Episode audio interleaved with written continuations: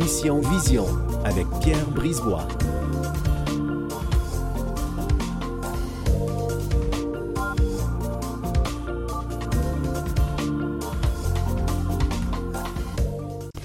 Bien, bonjour tout le monde, bienvenue encore à une nouvelle émission.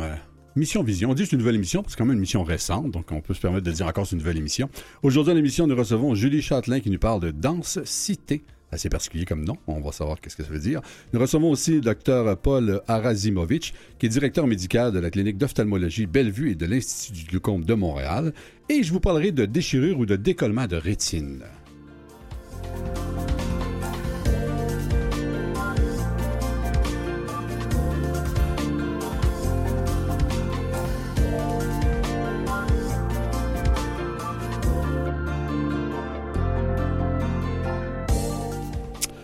Bon, alors, on retrouve Julie. Bonjour, Julie. Allô, Pierre. Bon, Julie Châtelain, pour donner un nom de famille, hein. C'est pas Julie, mais Julie Châtelain. Julie Châtelain, oui, bon, c'est ça. Tu vas nous parler de Danse Cité. Exact. Ça fait comme Danse Cité et diversité, non? T'as exactement raison, parce que c'est vraiment au niveau de l'inclusion, c'est vraiment leur valeur principale, l'inclusion et adaptabilité.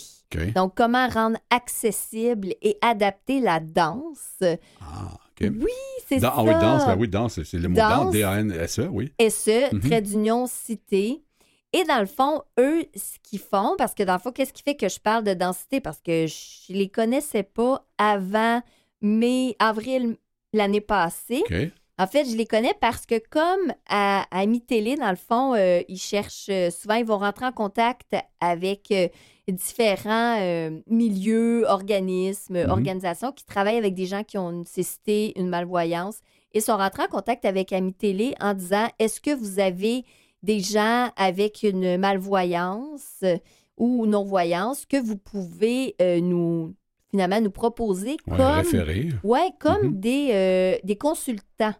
On aimerait ça faire finalement vivre des expériences de danse à cette personne et utiliser dans le fond leurs commentaires, leur opinion pour faire finalement, en fait, ouvrir encore plus la danse, mais que ça soit le plus fidèle au niveau de l'adaptabilité, parce que des fois, eux, ils pensent certaines choses et finalement, dans les faits, il s'agit qu'ils nous mettent et ils nous font vivre des expériences et c'est pas le cas. Okay. Et là, on s'entend, ça demandait pas une expérience en danse, ça demandait pas... aucune compétence rythmique, ou pas. Mais juste avant ça, tu as dit 7 personnes. Tu parlais d'une personne ou le chiffre 7? Le chiffre 7. Il y avait une raison, pourquoi 7? En fait, c'était 7... pourquoi 7? C'était 7 consultants qui avaient choisi. Donc, peut-être parce qu'ils donnaient quand même un petit montant. Donc, il y avait un budget associé. C'est peut-être un petit budget, là, c'est ça qui était associé à ça. Mais c'était 7. On était 7 femmes et hommes. Avec une malvoyance à des niveaux différents. Et comment est-ce que tu sais comment ils ont fait leur recherche? Parce que là, il faut que tu t'envoies un sondage, dans le fond, à des gens qui font partie de différentes associations. Oui, c'est ça. AmiTélé, INCA, Louis Braille, ils sont vraiment rentrés avec des gros centres de réadaptation pour dire est-ce que... pas AmiTélé, là, mais ils savent que c'est facile. Ils ont quand même... MAB, ils ont un beau... Oui, c'est ça. AmiTélé aussi, c'est parce qu'ils ont un beau bassin là, au niveau de tous les sujets qu'ils vont pouvoir traiter au niveau de la non-voyance et la malvoyance.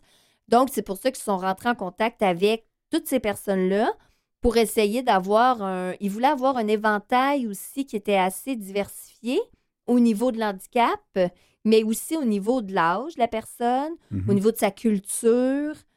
Donc, ils sont vraiment allés chercher des gens de... Quand tu dis les critères de sélection, dans le fond, est-ce qu'ils ont dit on veut quelqu'un qui est non-voyant complètement, semi-voyant, c'est ce que tu parles, et homme, femme ou minorité, c'est un peu comme ça, c'est ça? Oui, c'est ça. Mais qui danse, c'est ça. Mais non, c'était pas important de prérequis, t'as pas de danser, c'est ça.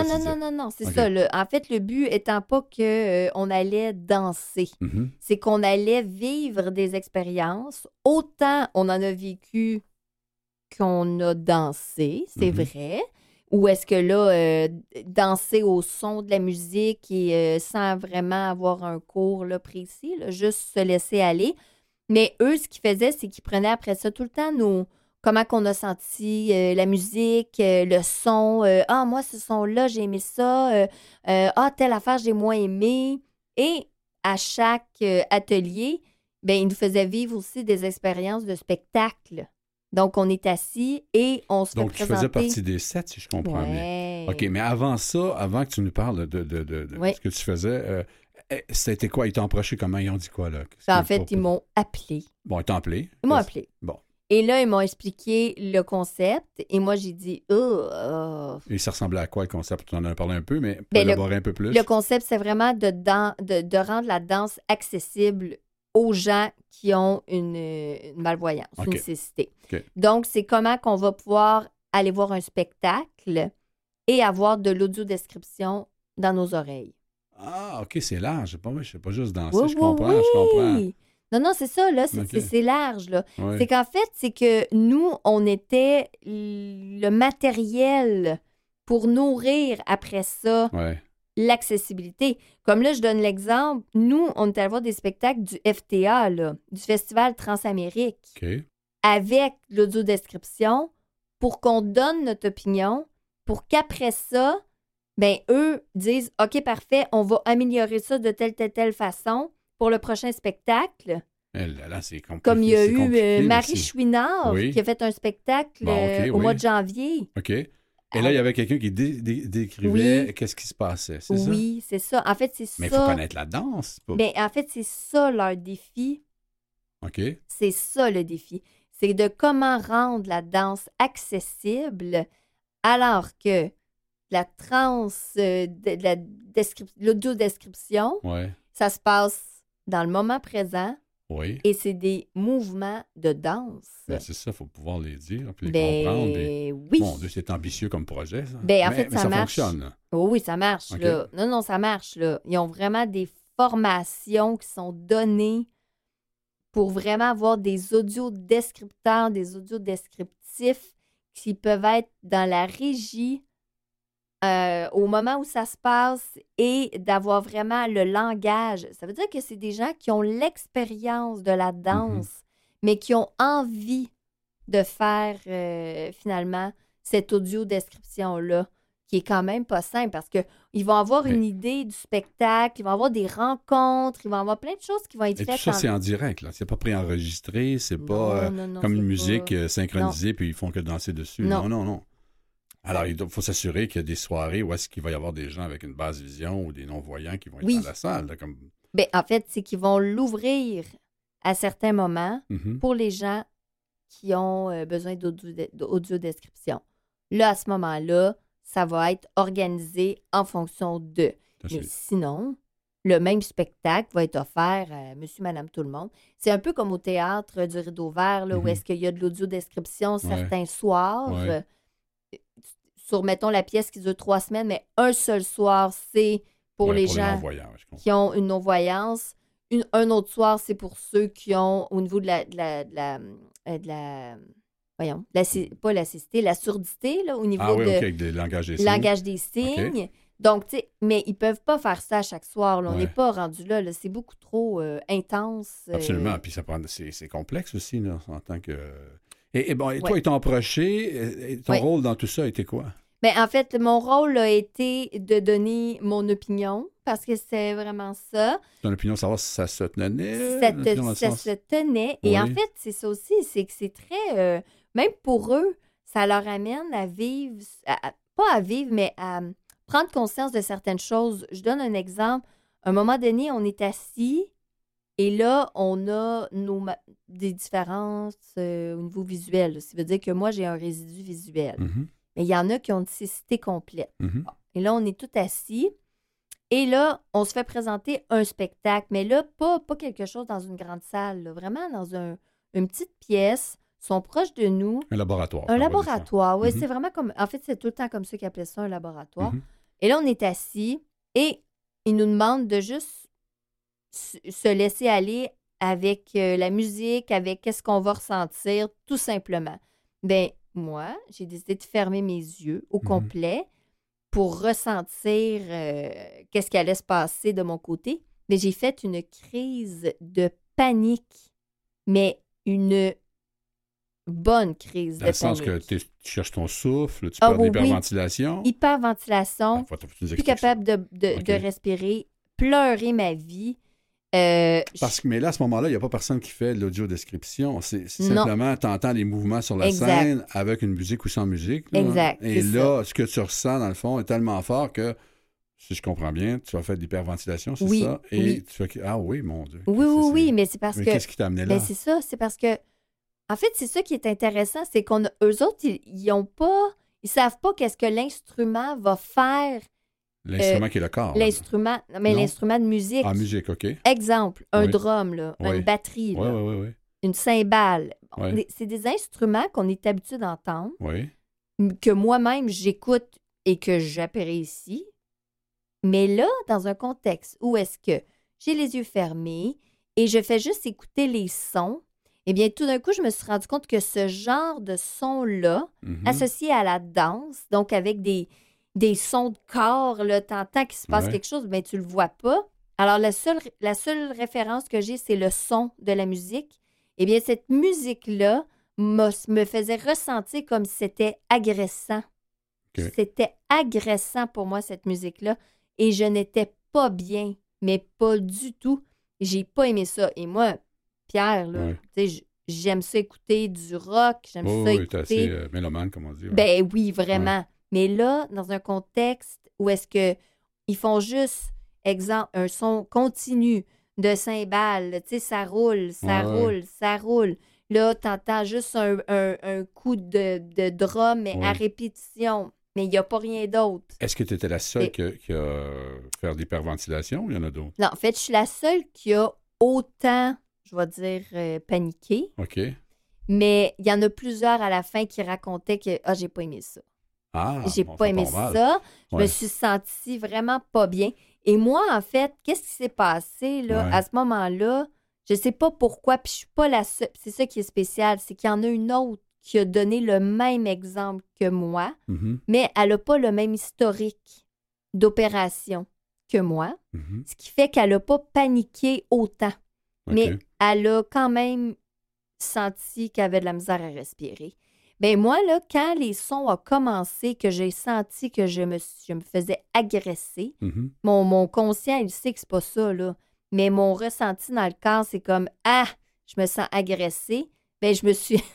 Quel moment je me suis fait agresser dans ma vie? Mon cerveau, tout de suite, m'a ramené à quand je suis sur une table d'opération et que je me fais opérer. Mais là, et moi, c'est une agression. Tu parles comme si tu étais hypnotisé et puis tu n'étais pas semi-conscient. Ben oui! Ah oui, mais tu n'as pas ouvert les yeux? Une question bête, là. Ben en fait, oui, sauf qu'il était trop tard, là. OK. Les sons... envahi. Les sons m'avaient envahi. Okay. Mais c'est parce que ça peut avoir l'air difficile à comprendre pour quelqu'un qui voit. Oui. Mais je te le dis, là. Non, je doute pas de toi, ce que tu dis. Il y a vraiment quelque chose de particulier parce que ça amène au niveau de l'émotionnel... Et un son qui t'aime de façon générale, bien, associé à de la danse de cette façon-là, et que là, tout d'un coup, tu as juste ce son-là, c'est pas agréable. Je comprends, c'est paniquant. C'est paniquant. Bon, c'est ma seule expérience de panique que j'ai eue. Bon, mais quand même, ça a été super nourrissant pour eux. Bon, c'est ça, je me dis. Alors pour eux... Ben oui. Ils se sont dit quoi? On arrête ça tout de suite? Ben non! Non, je blague, là, mais quelque part, si quelqu'un, il se met à faire une présentation à l'essai laboratoire, et ben là, ça y est, là, sauf il y en a une qui parmi les participantes qui ça va pas bien, ça. Oui, mais là, c'est inquiétant. Il y en a plusieurs là-bas, là, tu sais, qui sont là, qui viennent nous accompagner, tout ça. Donc, il y en a une qui est venue à côté de moi, qui me parlait, tout ça. Okay. Mais ça fait qu'après, quand on fait le retour et qu'on en parle... Bien là, c'est là qu'ils font comme « Ah, wow, j'avais pas vu ça. » Des briefings. Le feedback.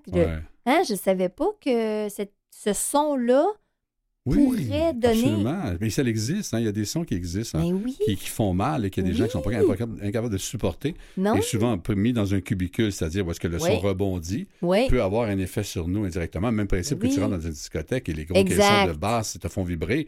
Le corps, certaines personnes, il y en a qui peuvent paniquer. Ça existe, ça. Bien, moi, je n'aime pas ça, justement. Ces sons-là trop forts. On dirait que ça me rentre dans les pores de peau.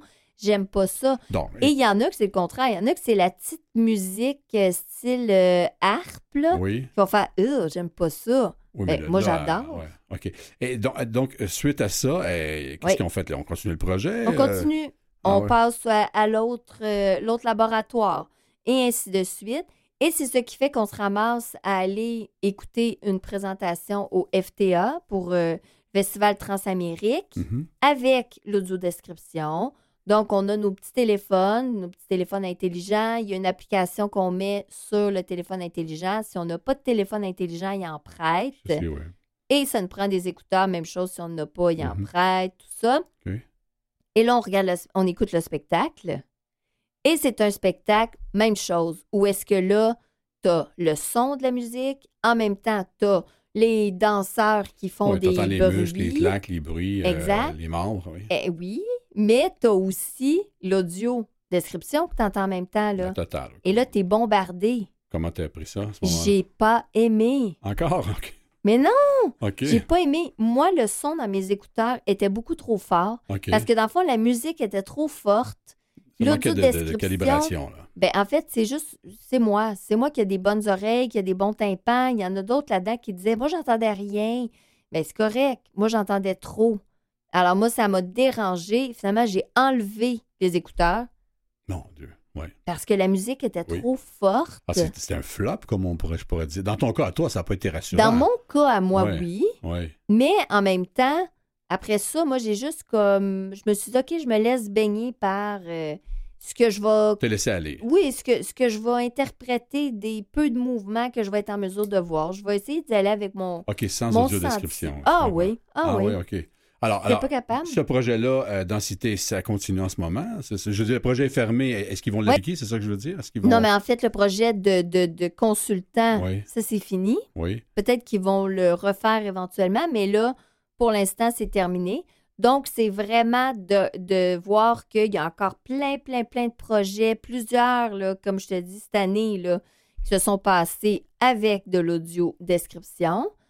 Ils ont ajusté aussi plein de choses depuis ce temps-là, parce que je suis retournée et j'ai vu qu'il y avait des choses qui avaient été améliorées au niveau du son, au niveau du calibrage. Oui, c'est dans la mécanique, là. Oui, okay, c'est une première. L'idée est bonne. En tout cas, c'est sûr que de penser à ça pour les non-voyants, mais de la danse, il fallait y penser parce que, tu sais, on sait bien que si t'es un non-voyant, tu ne vois pas les mouvements. C'est pas comme s'il y a un dialogue, une pièce de théâtre. Même si tu ne vois pas, tu peux écouter. Hein? Oui. Alors, tu peux suivre quand même. Mais là, la danse...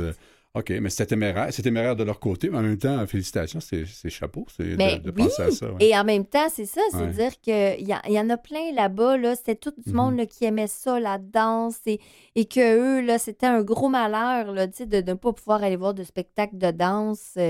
C'est parfait à ce moment-là de voir ça, que c'est accessible et qu'il y a moyen...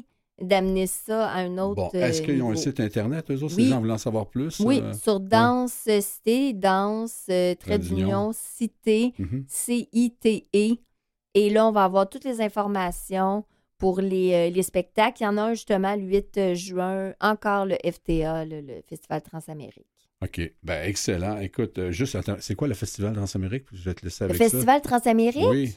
Bien, c'est un festival danse-théâtre, c'est international. Okay. Donc, c'est du monde de partout qui viennent à Montréal.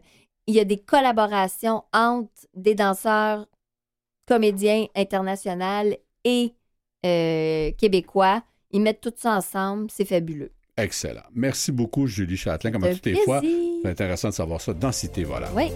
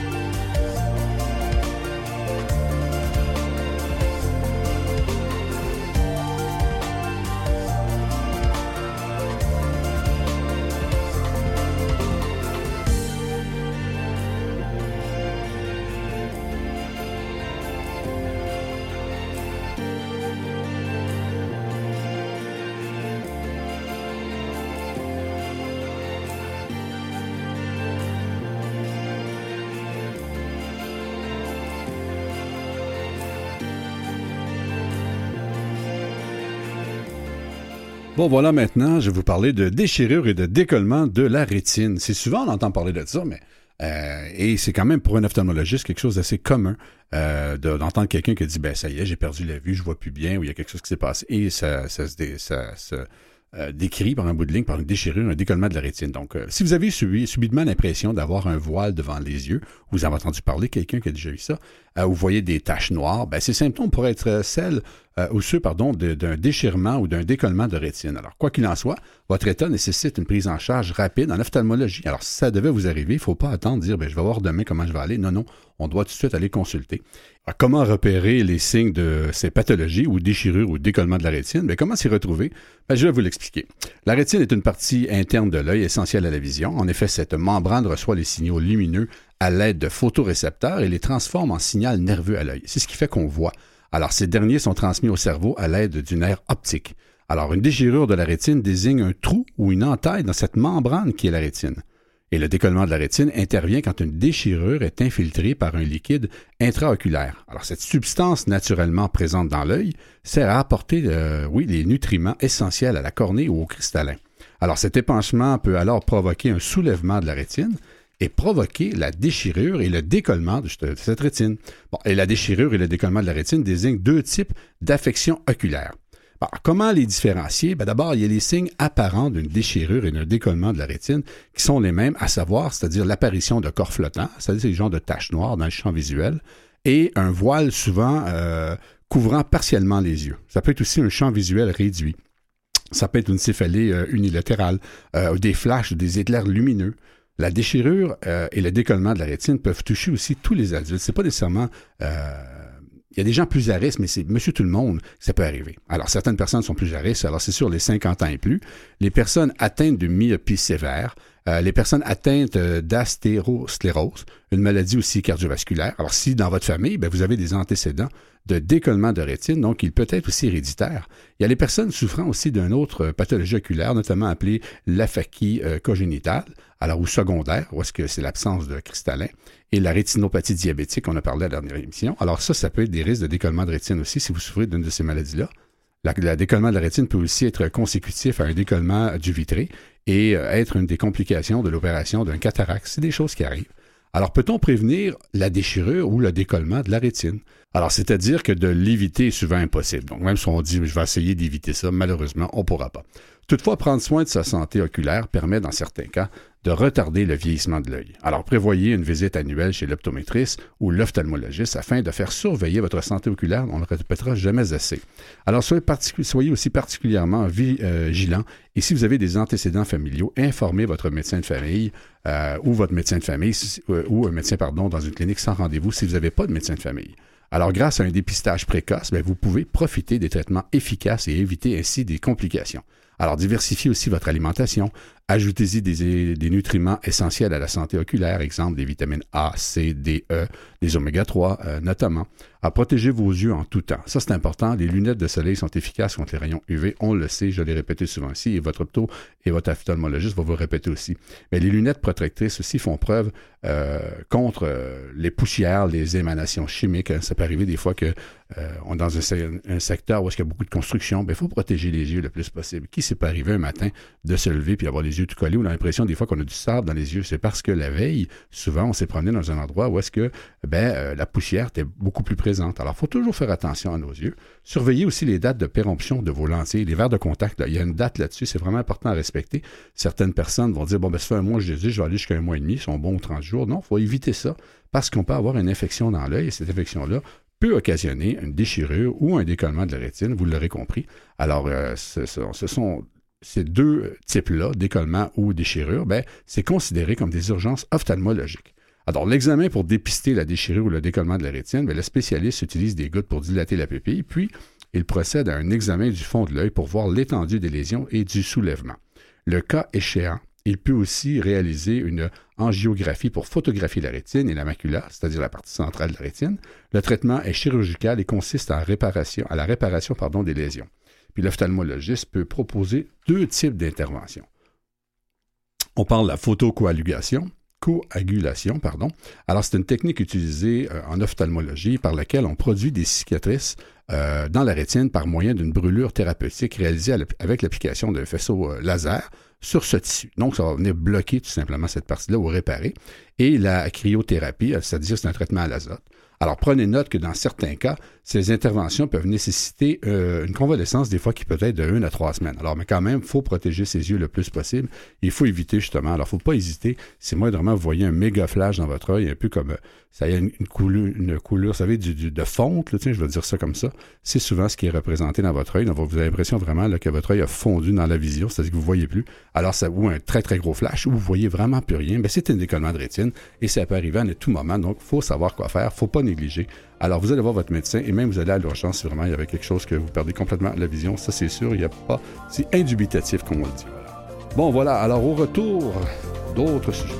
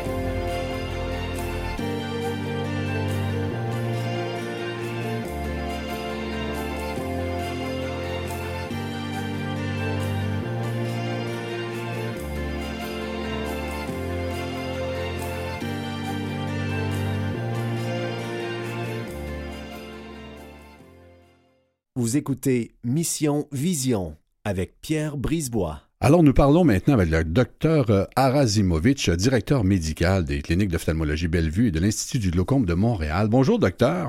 Bonjour. Alors, écoutez, en premier, pour le bénéfice de nos auditeurs, pourriez-vous nous faire une petite synthèse de votre trajectoire académique et professionnelle, bien entendu, qui est assez large, hein? Félicitations. Merci.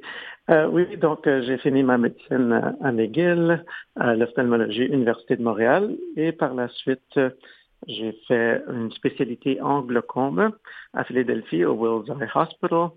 En revenant, j'ai fait aussi une maîtrise à l'Université de Montréal en recherche, et depuis ce temps-là, je suis professeur associé à l'Université de Montréal, et on a aussi ouvert une série de cliniques d'ophtalmologie, qui s'appelle Clinique d'ophtalmologie Bellevue. Donc, on a 6 cliniques en ce moment, partout au Québec, avec plus que 50 collègues ophtalmologistes. Et en même temps, comme spécialiste de glaucome, on voyait qu'il y avait un besoin pour l'éducation et la recherche en glaucome. Et donc, on avait fondé la Fondation du Glaucome du Québec également. Bon, oui, justement, on va en parler. Vous êtes le directeur général de cette Fondation du Glaucome du Québec. Pourriez-vous nous faire quelques mots sur cette genèse ou sa création, sa mission ou ses principales réalisations, entre autres? Oui, souvent, les gens nous demandaient comment puis-je encourager la recherche. Et souvent, on a multiples projets de recherche. Les fonds sont plus difficiles nécessairement à obtenir de nos jours. On peut faire des demandes à certains organismes, mais souvent les patients eux-mêmes aimeraient encourager la recherche d'une façon plus locale. Donc, souvent, lorsque les gens donnent à la Fondation, on peut encourager les jeunes chercheurs au Québec, plus spécifiquement. Donc, on a souvent des demandes Et donc, on peut encourager la recherche. Et le deuxième but de la Fondation, souvent les gens cherchent de l'information. Donc, on essaie de faire promouvoir. On faisait des soirées d'information. On avait une infolettre qui bientôt sera mise à jour également. OK. Et qu'est-ce qui fait, parce que j'ai une question qui me vient, qu'est-ce qui fait que, ou le pourquoi que les gouvernements n'ont pas investi tant que ça au niveau des cliniques d'ophtalmologie? Est-ce qu'il y a une raison, ou dans la recherche? C'est une raison particulière? Premièrement, ça dépend, je crois, du secteur où est-ce qu'on habite. Donc, certains collègues en région, par exemple, pour eux, c'est plus efficace presque de ne pas avoir de gros départements d'ophtalmologie. Donc, ils vont, par exemple, investir dans un appareil, mais c'est les médecins qui s'organisent eux-mêmes pour organiser leur bureau. Et c'est quand même une des spécialités aussi avec la haute technologie qui est quand même assez dispendieuse. La technologie, il y avait une blague en glaucome, parce que le glaucome, c'est une maladie évolutive. On disait des fois la technologie évolue plus vite que le glaucome, parce que chaque année, il y a des nouveaux appareils qui peuvent détecter le glaucome plus précocement. Donc, je crois que c'est une question de technologie. En particulier, Alors, si on peut aider, en tout cas, la Fondation du Glaucome du Québec, c'est le temps pour investir, pour envoyer des sous, parce que quelque part aussi, il y a la relève aussi qui est là, des chercheurs qui peuvent aider aussi. Hein. Alors, exactement. Vous êtes membre aussi du comité de glaucome, ce qu'on appelle ASCRS, the American Society of Cataract and Refractive Surgery, et vous êtes juge international, celui-ci, le Zova, est-ce que je le prononce bien? Exactement. Okay. Donc, on fait souvent, on essaie d'aider de promouvoir l'éducation. Donc, pour être à la fine pointe qu'on essaie d'être, on est quand même fiers de tout ce que nous avons fait à l'Université de Montréal et dans nos cliniques. Il n'y a vraiment rien qui nous manque. Des fois, les gens disent, est-ce que je peux chercher des choses aux États-Unis, ailleurs? Honnêtement, comme dans n'importe quelle entreprise au Québec, je pense qu'on peut faire même mieux des fois. Donc, on a vraiment, on pousse, on est même un centre où souvent les compagnies vont vouloir venir avec les nouveaux appareils, donc en glaucome en particulier, des nouvelles lentilles, et on fait des projets de recherche. Et donc, comme ça, on peut faire avancer la médecine. Le but du ASCRS est justement d'encourager, comme spécialiste de glaucome, on veut encourager les ophtalmologistes généraux pour vraiment être au courant de ces nouveautés, comment mieux traiter, comment mieux diagnostiquer leurs patients avec glaucome. Donc, l'éducation est très importante. Donc, vous avez publié plusieurs études aussi sur différentes méthodes de dépistage du glaucome, incluant la télémédecine. J'imagine que c'est ça que vous parlez? Quand vous parlez de nouvel appareil, est-ce que c'est ça? Oui, exact. Donc, ça, c'est une de nos... notre groupe de recherche, c'est sur la détection du glaucome. Effectivement, la télémédecine et ce que la pandémie, le COVID, nous a enseigné, c'est que, honnêtement, on peut faire énormément par télémédecine. Par exemple, dans le nord du Québec, certaines communautés doivent prendre un avion, venir à Montréal, avoir leur examen. Si on a ces appareils qui sont disponibles localement, on peut presque tout faire. L'examen de l'œil, le scan de la rétine qui s'appelle l'OCT, le champ de vision, faire prendre la pression. Donc, on pourrait faire les visites virtuellement. Et ce qui est bien depuis la pandémie, c'est qu'il y a une ouverture des gouvernements en général au Canada pour commencer à payer pour ces genres de visites-là. Donc, ça encourage le développement de cette technologie. C'est assez impressionnant quand même à distance de faire du dépistage du glaucome. C'est particulier, non? C'est bien? Oui, dans le passé, la façon le glaucome étant une maladie du nerf optique, il fallait vraiment regarder le nerf optique, mais c'est un examen très subjectif. On peut voir la couleur, on peut dire « Ah, ça me semble, oui, non ». Mais de nos jours, c'est seulement l'OCT, ce scan. Notre nerf optique est composé de 1,1 million de fibres, et ces fibres viennent de petites cellules qu'on appelle des cellules ganglionnaires. Le scan peut vraiment, même avant qu'on voit que les fibres sont atteintes ou le nerf est atteint, on peut savoir que déjà il y a une perte au niveau de ces cellules ganglionnaires. Oui, mais vous avez aussi publié différentes études, tantôt au niveau du dépistage du glaucome, mais pouvez-vous nous dire quelques mots sur ces méthodes de dépistage de glaucome? Donc, le glaucome, très souvent, les gens pensent « Ah, c'est une pression de l'œil qui est élevée ». Dans plusieurs études, incluant la nôtre, juste le fait de prendre la pression, on peut manquer un tiers des gens atteints de glaucome parce que leur pression est quand même, entre guillemets, normale. Donc, une pression normale peut varier, par exemple, entre 10 et 21. Donc, certaines personnes n'ont jamais eu plus que 16 de pression, mais le nerf optique commence à mourir, être détruit tranquillement. Donc, si on faisait des dépistages juste basés sur la pression, on manquerait un tiers des gens. L'autre façon de voir s'il y a un dommage glaucomateux, évidemment, les gens savent « Ah, ça peut affecter mon champ visuel ».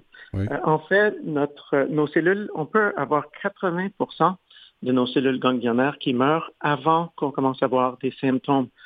Souvent, les symptômes aussi, au début, sont vraiment... ça peut être presque comme la presbytie. On dit « Ah, j'ai besoin de plus de lumière, j'ai plus de difficultés à lire. » Donc, c'est vraiment des symptômes non spécifiques.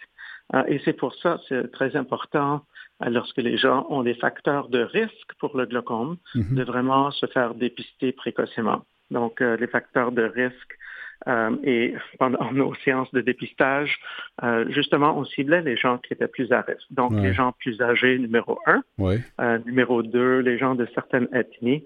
Donc, par exemple, on allait dans les églises haïtiennes en bas. Le prêtre leur disait, « Dieu veut que vous faites un dépistage. » Prenez soin de vos yeux, puis les gens venaient. Et justement, on a trouvé beaucoup de cas parce que certaines communautés ont beaucoup de glaucome et très, très jeunes d'ailleurs, comme on avait vu pendant nos missions en Haïti. OK, donc c'est plus de type africain que de type caucasien, c'est ça? Certains types de glaucome, oui, comme le glaucome à angle ouvert. On voyait des gens même dans leur vingtaine et trentaine qui avaient déjà un glaucome très avancé. Le glaucome, il y en a plusieurs sortes, 50, 60 sortes. Il y en a qui sont plus fréquents chez les gens scandinaves, par exemple, ou qui viennent de la Méditerranée, le glaucome exfoliatif. Il y a des gens qui ont un glaucome à l'angle fermé, beaucoup plus fréquent. Dans les pays asiatiques, par exemple, où c'est à prédominance de glaucome à angle fermé. Donc, et évidemment, l'histoire familiale joue un rôle très important. Quand les parents ont un glaucome, les enfants, on leur dit grossièrement, vous avez peut-être 30% de chance d'avoir un glaucome, dépendamment du type. Donc, définitivement, si les parents ont un glaucome, on encourage les gens de se faire dépister chez nos confrères, les optométristes, chaque 2 ans. Ah oui, donc c'est ça. Donc plus c'est fait plus tôt, c'est sûr, si on a des antécédents familiales, c'est sûr que c'est plus facile de savoir peut-être qu'on est à risque d'avoir la maladie, mais sinon, plus c'est jeune, mieux que c'est. Donc l'optométriste va vraiment vous aider à vous diriger des patients ou des futurs patients, là. Oui, aussitôt qu'ils voient que c'est suspect, souvent, ils vont nous référer pour notre opinion. Et d'ailleurs, étant donné qu'il y a peu de symptômes, souvent, le glaucome est attrapé tardivement. La statistique qui revient toujours, c'est au Canada, 50% de gens avec glaucome en ce moment ne le savent pas. Et là, c'est beaucoup. Oui, c'est vraiment. Donc, s'ils se présentent déjà avec beaucoup de dommages, il faut savoir également qu'avec l'âge, on perd toujours une partie de notre nerf optique.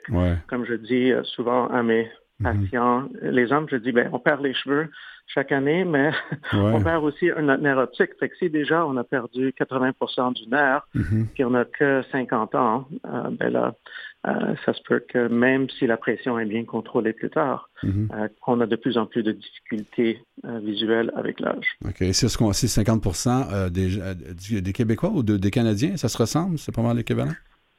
Oui, c'est pas mal l'équivalent. La même chose. OK. Si on se compare avec d'autres pays, exemple avec les Américains, est-ce qu'on est semblable ou savez-vous? On est semblable. Par contre, il semblerait qu'on a quand même accès à des soins d'une façon plus généralisée. Donc, les bienfaits de la médecine socialisée, c'est que tout le monde... à un certain accès, mais de nos jours, avec les listes de retard et tout, parfois, ça va être vraiment très, très difficile d'avoir un rendez-vous rapidement.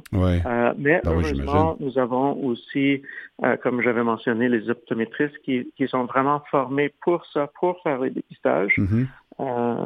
du glaucome puis et d'autres maladies oculaires. Puis quand ils voient que mon patient est vraiment très suspect ou déjà atteint, à ce moment-là, il nous envoie une consultation avec les détails et là, on peut voir le patient. C'est une meilleure utilisation de ressources également. Oui, hein? Mais qu'est-ce qui fait, une question aussi qui me vient à l'idée, qu'est-ce qui fait que les gens se négligent tant que ça, leur vision, savez-vous? Vous voyez vos clients souvent, est-ce qu'on prend pour acquis vraiment que la vision, c'est là, puis on va vivre avec, ou d'où la négligence? Je pense que tout le monde pense que c'est normal qu'avec l'âge, j'ai plus de difficultés avec mes yeux. Puis parfois, le fait aussi d'avoir deux, un œil gauche puis un œil droit, souvent l'autre œil va compenser pour un œil. Donc parfois, on a des gens qui viennent avec une maladie très avancée dans un œil. Puis c'est juste en frottant le bon œil qu'ils se rendent compte que l'autre œil ne le voit pas. Donc, ça peut être une autre raison. Et je pense c'est ça, les programmes comme le vôtre. C'est important de passer le message aux gens de vraiment prendre soin de ses yeux, non seulement en faisant des examens, mais même dans nos habitudes de vie. Absolument. Plusieurs études ont démontré que juste la nutrition, le tabagisme est nocif aussi pour la dégénérescence maculaire et le glaucome. Des choses comme ça peuvent aussi aider pour notre vision à long terme. Ouais. Alors, vous êtes aussi, vous êtes souvent appelé à présenter, enseigner les nouvelles techniques et traitements chirurgicaux à des congrès nationaux ou internationaux. Alors, vous êtes, je veux dire, une sommité, j'ai vu votre CV, c'est assez impressionnant. Vous avez publié aussi des études sur des chirurgies de glaucome et des nouvelles techniques de chirurgie micro-invasive en glaucome, ce qu'on appelle le MIGS, c'est bien ça? Exactement. Bon. Donc, quand j'ai commencé, c'est difficile à croire que ça fait déjà 20 ans qu'on est en pratique. Au début de notre entraînement, la chirurgie qui se faisait pour le glaucome, qui est quand même pratiquée encore, c'est la trabéculectomie. Trabéculectomie, on peut dire, c'est comme dans l'ancien temps, on avait un mal de tête, on faisait un trou dans la tête pour diminuer la pression.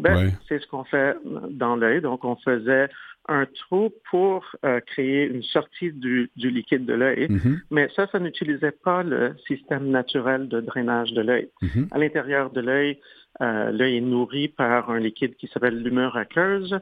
Il sort par un genre de filtre qui s'appelle le trabéculum. Et quand ça filtre à travers ce trabéculum, il rentre dans le canal de Schlemm. Beaucoup de nouvelles technologies, on les appelle micro-invasives parce que premièrement, c'est des chirurgies microscopiques. On parle parfois d'un implant qui mesure moins de millimètres, donc un des petits implants chez les humains. Donc, c'est un peu semblable aux stents que nos collègues, les cardiologues, utilisent, mais beaucoup plus petit. Donc, ça permet l'humeur aqueuse de plus facilement pénétrer à travers le filtre. Ou bien encore, parfois, on enlève carrément une section du filtre et comme ça, l'humeur aqueuse peut sortir. Et ça, c'est fait par les voies naturelles.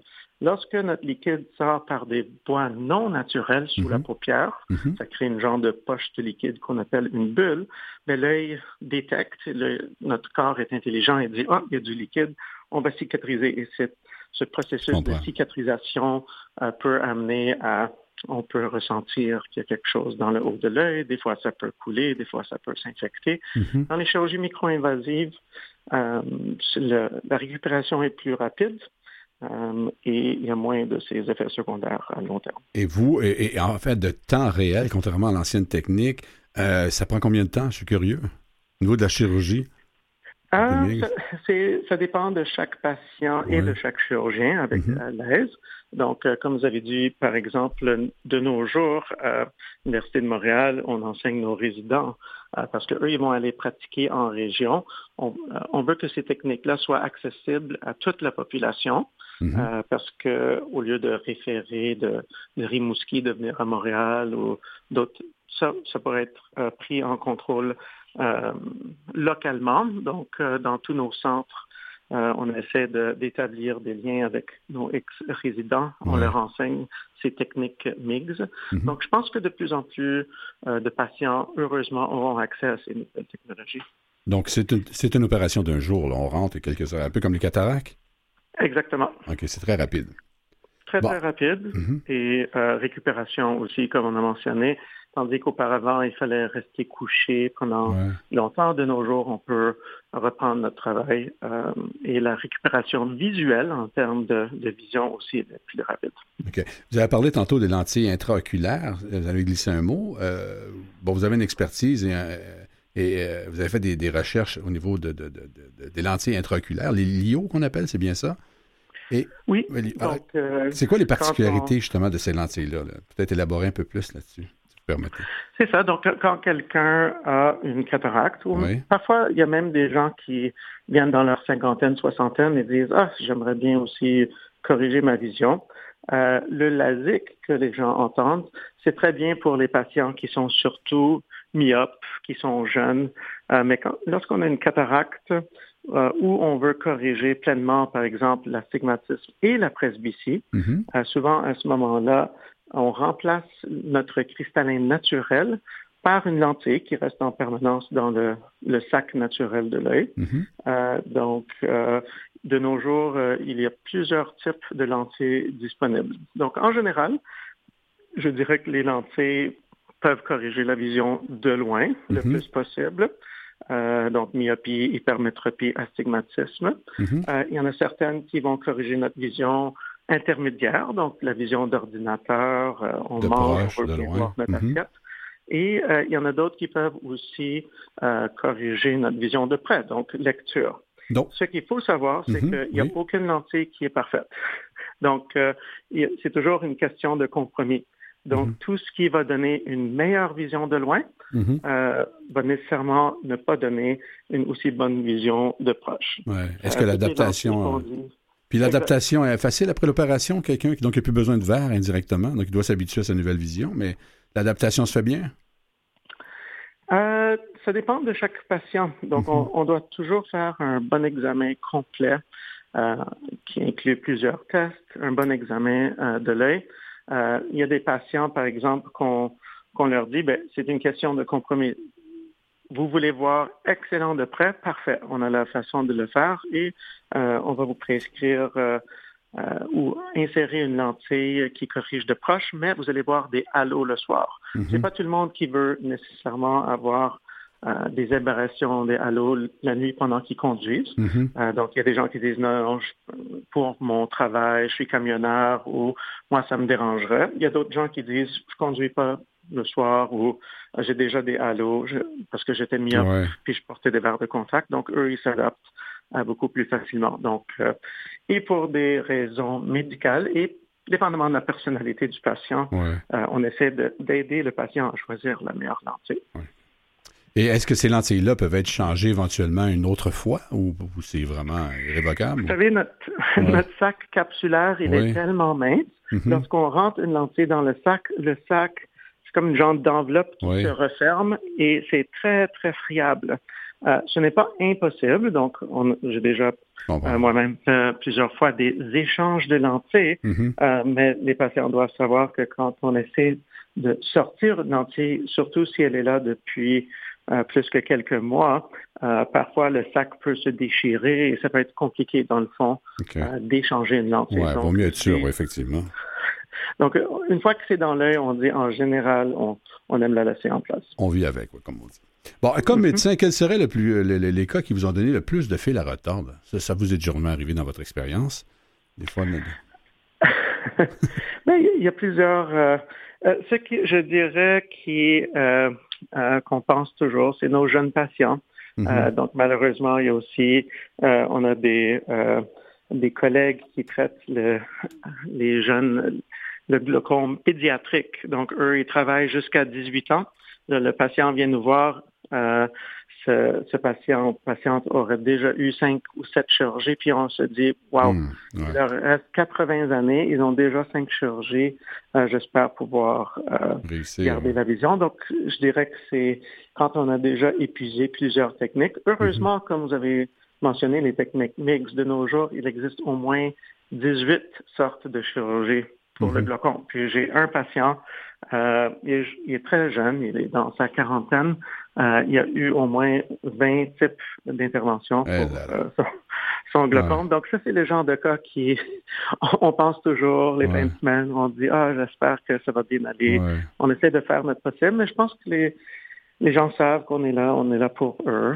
En tout cas, si, oui, effectivement, vous êtes là, puis tant mieux que vous êtes là, c'est important, puis on ne vous remerciera jamais assez, les ophtalmologistes, là, c'est sûr, pour avoir des problèmes de vision, alors que quand on sait que c'est important, vous êtes là, et dites-moi, en terminant, docteur Harasymowycz, j'étais en train de maganer votre nom de famille, vous m'en excuserez, Harasymowycz, dites-moi, comme ophtalmologiste, qu'est-ce qu'on peut vous souhaiter à long, court, moyen terme ou long terme, tout simplement? Vous pouvez nous souhaiter d'avoir... c'est important aussi de... je dirais, j'ai plusieurs collègues qui n'ont pas nécessairement le même taux d'énergie et de positivité. Faut toujours savoir, et on essaie de supporter nos collègues parce que la dépression, c'est difficile, comme vous avez dit. Ouais. Donc, il faut nous souhaiter... c'est bien d'encourager ces médecins qui essaient vraiment. Et aussi, on souhaite que aussi notre système de santé puisse être quand même, si on compare, je vais souvent dans d'autres pays, on a quand même un très bon système. On le critique de nos jours, c'est toujours dans les nouvelles. Ouais. Mais une fois qu'un patient est pris en charge, je trouve qu'on fait le mieux qu'on peut avec ce que nous avons. Et il ne faut jamais arrêter le progrès. Le progrès, c'est ce qui va amener les futures générations une encore meilleure vision. Absolument, absolument. Et je vous seconde, puis on est plusieurs en arrière vous, et on vous remercie énormément. Dites-moi, en terminant, peut-on vous suivre sur vos activités professionnelles sur le web ou sur les réseaux sociaux? Ou de votre clinique? Oui, absolument. Donc, on essaie de plus en plus de faire des posts sur toutes les formes, que ce soit Twitter, Facebook, et aussi sur notre site web. On essaie aussi également de mettre des vidéos et visiter aussi le site de la Fondation du Glaucome. Absolument. Écoutez, merci beaucoup, Dr. Paul Harasymowycz. Je vous remercie beaucoup de vous avoir donné du temps, de nous avoir donné du temps. Voilà. Je vous souhaite une belle fin de journée puis bon succès. Merci, grand. Merci à vous.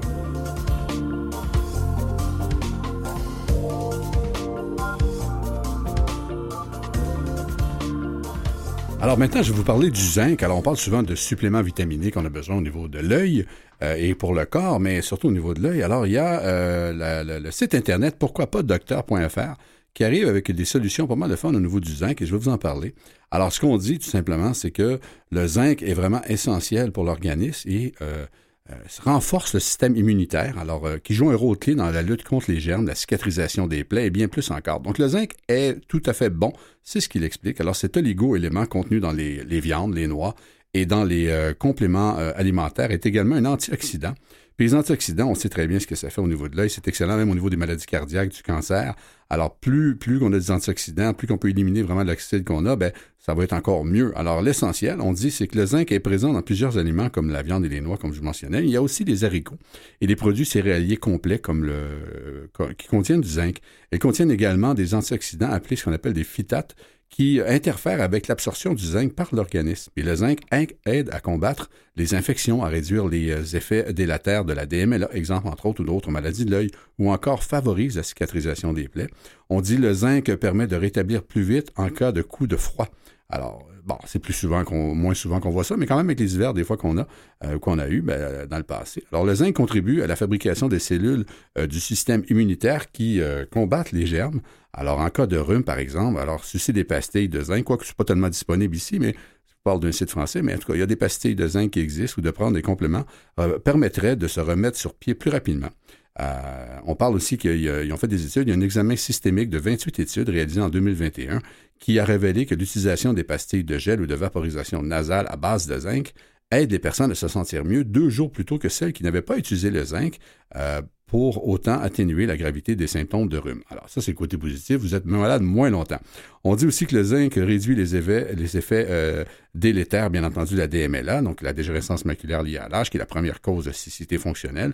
On dit que le zinc est également connu pour protéger de la vue. Alors, on donne un exemple. Des études suggèrent que la prise de 80 mg d'un supplément de zinc associé à d'autres vitamines pour la santé des yeux peut réduire de 25% le risque d'avoir la dégénérescence maculaire avancée ou la perte de vision, tout simplement. Alors, souvent, votre optométriste ou votre ophtalmologiste va vous prescrire, lorsque vous avez une maladie de l'œil, des suppléments vitaminés, entre autres à base de zinc. Alors, on peut parler à Préservision, Vitalux, il y a différents mélanges qui existent pour nommer ces deux-là, là. Mais ils sont à base de zinc aussi. Donc, on dit que les personnes atteintes de DMLA risquent de perdre la vue si la maladie progresse, tout le monde sait ça. Alors, le zinc va venir retarder tout simplement cette partie-là. On dit aussi que le zinc est bénéfique pour les diabétiques. Alors, il réduit également la glycémie et le cholestérol. Un faible niveau de zinc observé chez les personnes atteintes de diabète de type 2 peut d'ailleurs aggraver rapidement la maladie et augmenter le risque d'accidents vasculaires cérébraux et des maladies cardiaques potentiellement mortelles. Ben voilà, donc le zinc est important, donc il ne faut pas le négliger. Donc, n'ayez pas peur de prendre des suppléments au zinc. Eh bien, c'est ce qui m'a fait à l'émission pour aujourd'hui. Merci tout le monde d'avoir été là. Je remercie bien entendu notre chroniqueuse Julie Châtelain qui nous a parlé de Danse Cité. Alors, nous avons parlé aussi avec le docteur Paul Harasymowycz, directeur médical des cliniques d'ophtalmologie Bellevue et de l'Institut du Glaucome de Montréal. N'hésitez pas, si vous avez une donation à faire, allez-y à l'Institut, à la Fondation, c'est important, ils ont besoin de gros sous. Et je vous ai parlé de déchirure ou de décollement de rétine. Voilà. Je remercie Monsieur Mathieu Tessier à la mise en onde ainsi que Monsieur Benoît D'Amico à la recherche. Bonne fin de journée à tous.